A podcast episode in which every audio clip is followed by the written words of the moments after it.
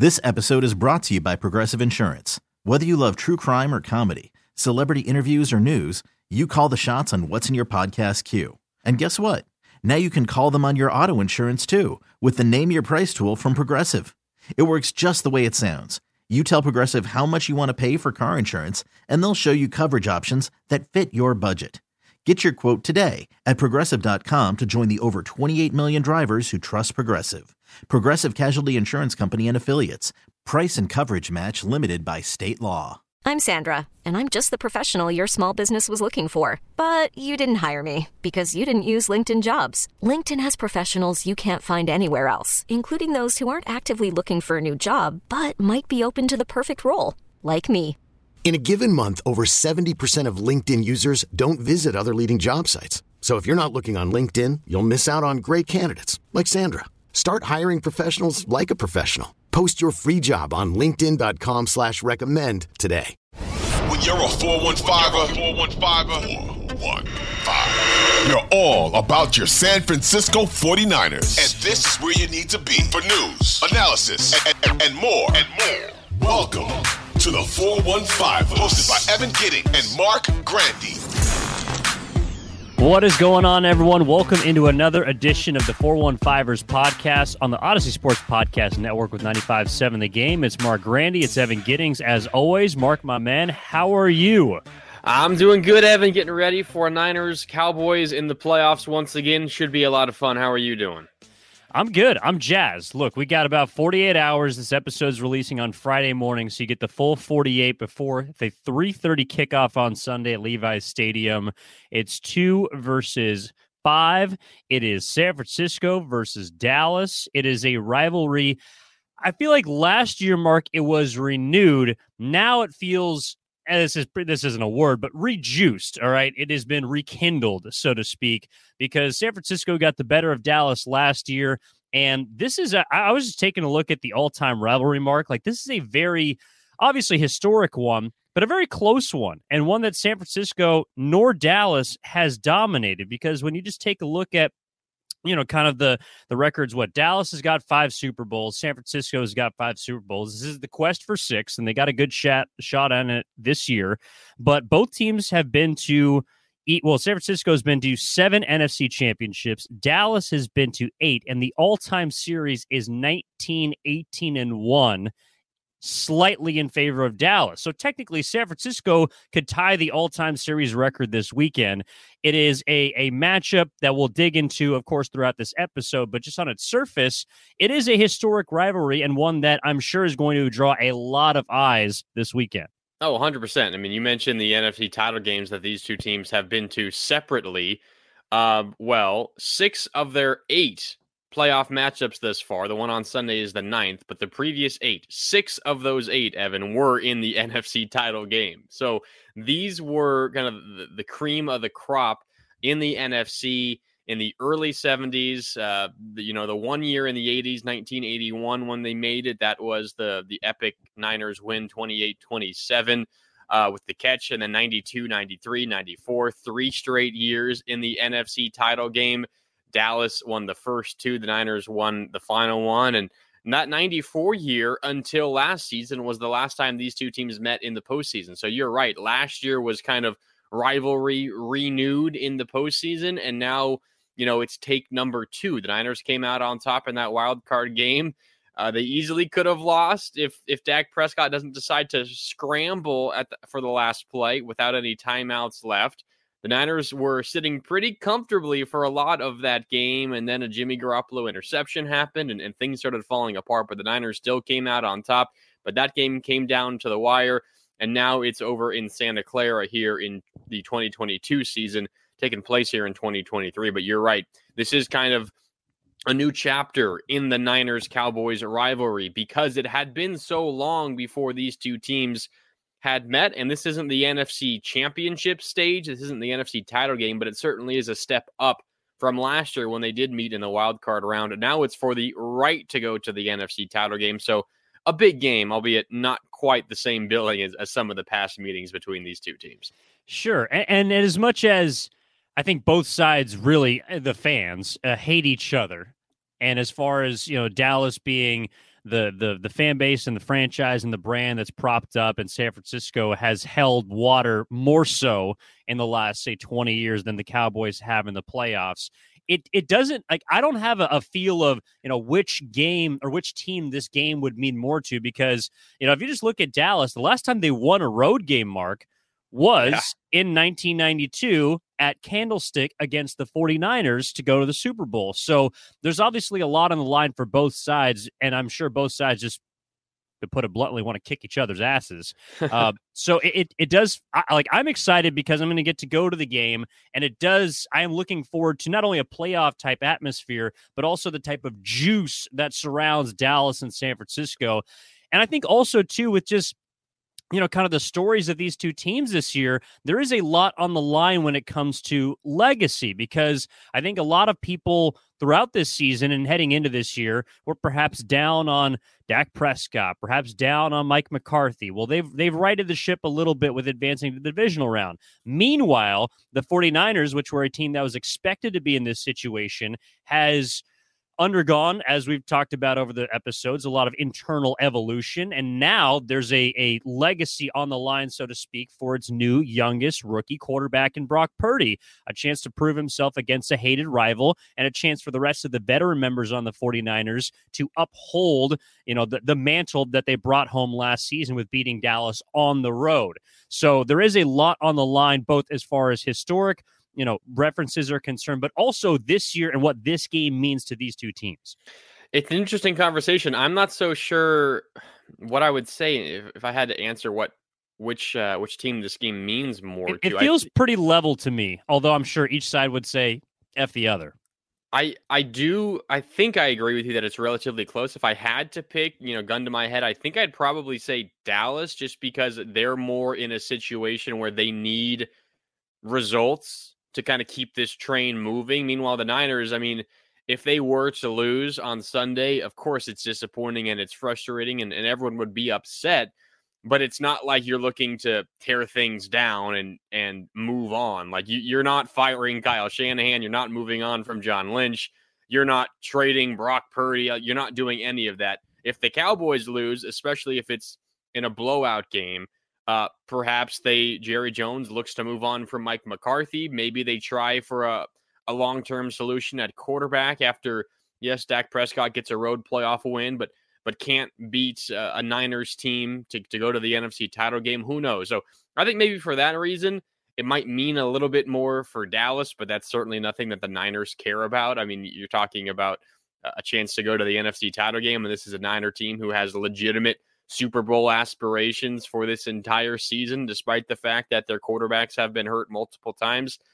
If I had to pick, I'd probably say Dallas for kind of some of those external reasons, but I mean, internally, players don't really care about that. They're just trying to win a game.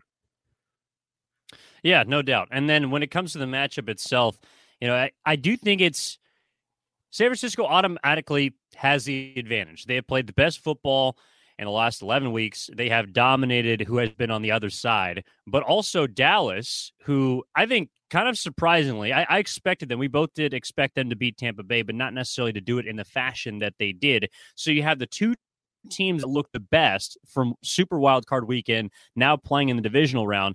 Were you surprised at all to see the line as close as it was, being now currently, uh, as this episode is released on Friday, I believe three and a half points? Yeah, and I've even seen four. And if you're watching on YouTube, you see okay. down there uh, Niners minus four.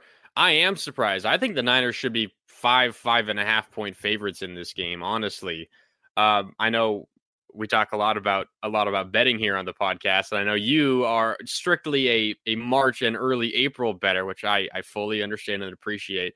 I hopped on. It's Niners really just because of my toxic uh, mentality when it comes to gambling. I get way I hopped too into on, it.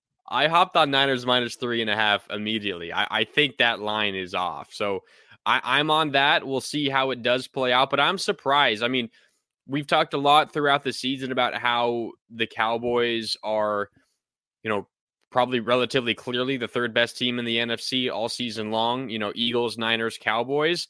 But I do think there's a, a relative gap between two and three. And when you add in the fact that the Niners are at home, Evan, Um, I think they should be favored by by more than three and a half. Four is is closer to to what I expect, which is where it is right now, based on you know a, a number of different places. But there are still three and a half numbers out there as well. Um, I mean, what the three and a half number, four number is is telling you is on a neutral site. What this would be almost even. And I, I don't yeah. think that's right at all. So I, I think the Niners should be favored by more. We'll see how it does play out. But I mean, I'm, I guess I'm not too surprised because the Cowboys generally are an extremely public team. And of course, Vegas is setting these lines for the public and, and the money that they're expecting to get. And generally, there are more Cowboys betters than other teams betters. And that does influence the line a little bit. But I do think the Niners should be favored by a bit more.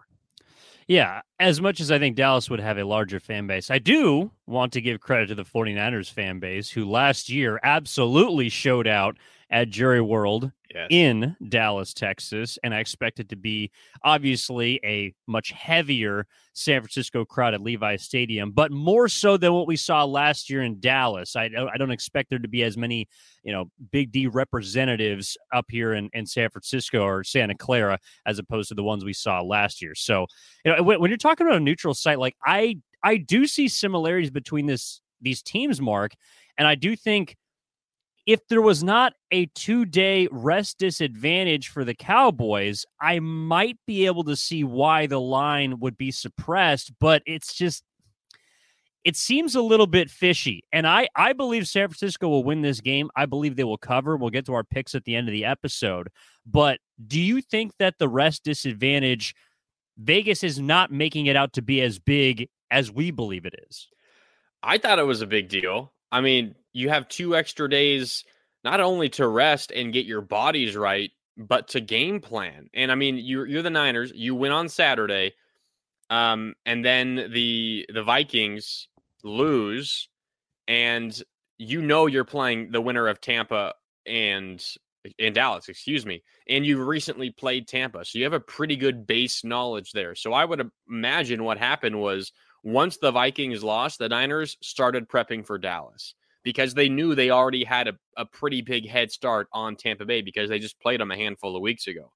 So not only do you have the advantage in terms of rest and getting your body ready, but you have the advantage in terms of preparation. You started preparing for Dallas while Dallas was still preparing for Tampa Bay. Like that is how this thing happened. So in my mind, that's a gigantic deal. But Kyle Shanahan was asked this on Wednesday uh, and I mean, I guess it's easy for him to say, but he said it doesn't really matter all that much because in the postseason, you kind of look past the recovery aspect a bit more because it's it's playoff games and, and teams and players are just so juiced to play. Uh, let, let's hear from Kyle Shanahan talking about what the rest advantage might do for his team and the disadvantage might do for the Cowboys. I mean, I think it can be advantage. Sometimes it can be a disadvantage. So I know the obvious ones. Um, you know, you get less rest, less time to recover. You know, I love having more time and stuff, but man, sometimes you feel like you can't play those Thursday night games, and you get to it, and your team is just off the wall because um, they just they haven't slowed down at all. And by this time, it, I don't think it is about recovery. It's about detail, and it's about executing, and it's about playing at a high level. Once you get to games, especially in the playoffs, that recovery, I mean, people forget about pretty quickly. And I mean, just watching the Rams last year, I mean, they beat the Cardinals as good as anyone, and then they flew all the way to Tampa and I think they were up 28 to 0 at halftime. So I don't think it means anything. I don't think it means anything, Kyle Shanahan says, having a two day rest advantage. That Rams team he's talking about last year, they played that Monday night game against Arizona and then followed it up by playing Tampa Bay on the road. The difference, though, is Tampa Bay did not play on Saturday. They played on Sunday of wild card weekend, meaning they only had the one extra day over the Rams. And now it's easy for Kyle Shanahan to say it doesn't mean all that much because he's the team with the advantage. But Evan, I did think it was interesting that he said in the playoffs, kind of similar to some Thursday night games, you don't really want your team to kind of have that lull in intensity because it's the postseason and because it means so much. And with a shorter time between games, your your team kind of stays amped up and stays fired up for that game and never has that down period. And maybe that helps them get out to a hotter start early in a game potentially. But I didn't really think of that as aspect who knows if Kyle Shanahan is telling 100% the truth here but that was an interesting perspective yeah, I, I kind of get it. I think it's also easier for him because they have the advantage of rest, but also because San Francisco is the team that currently every other team is trying to adjust to because they are the most recently reformed, I would say, group in the NFL, especially on offense. Now, what they've done all year defensively hasn't really changed much, but they've been the top unit in football, so you don't have to change. Again, the other offense is adjusting to what the defense does. Now, with Brock Purdy and having only you know, seven, I guess if you want to include Kansas City, eight weeks, you know, to essentially look at tape of Brock Purdy, you have maybe a larger sample size to choose from, but you are also still playing a different version of the San Francisco offense than what we saw from week one, obviously, but even from week eight, week 10, you know, when they got an integrated Christian McCaffrey. So there are multiple things that this offense for San Francisco throws at an opposing team that they have to you know hold serve for and that I think is is maybe being a bit underplayed by Kyle Shanahan because he knows what Dallas wants to do. I mean that that's that's a relatively it's the same team, same offensive coordinators last year, and pr- probably a better defense, better running game, better offensive line. But what they do stylistically is the same. What Kyle Shanahan has been able to transform on his side, to me, makes it so the like whoever they're playing is going to have to do a lot more digging and research. And that's where the two days also hurts because, you know, maybe you spend one day just focused on how to stop a certain formation or a certain, um, you know, string of plays that Kyle Shanahan is going to use. We we hear all the time that they have four plays in one. Okay, so if it's a certain formation, you have to worry about this certain look. That may take the majority of a day to try and figure out just what package you want to play in defensively. So I think Dallas has the tools and, athletically can hang with San Francisco offensively. But when you just talk about the mind games that Kyle Shanahan is going to play, to me, that's where the two days also factors in because you have less time to just strategize. And that's going to play itself out on Sunday, I believe. Yeah, and, and maybe with a little bit of less time to strategize, they just have to rely on their brute force and their strength of their team is their defensive line. You can include Micah Parsons in that, who sometimes plays as, you know, a standing up linebacker, but is an edge rusher and, and, sometimes drops back a little bit. But I mean, he's incredible 13 and a half sacks this season. You also know about Demarcus Lawrence, six sacks, but Dorance Armstrong, a defensive end, has eight and a half sacks. Dante Fowler Jr., uh, a really uh, early, high first round draft pick a number of years ago, who hasn't had a ton of success early in his career and has kind of bounced around. He's good kind of as a reserve pass rusher for Dallas. He has six sacks. Uh, Osa Odighizuwa from the defensive tackle spot is really good as well. The strength of that defense is their defensive line, Evan, and it's going to be on the 49ers offensive line, a relatively young offensive line to give Brock Purdy time to make him comfortable and, and give him time to find his receivers. That's the key matchup in this game for me, Evan. It is the Niners offensive line against the Dallas defensive line. Niners defense is incredible as a unit, the best defensive unit in football.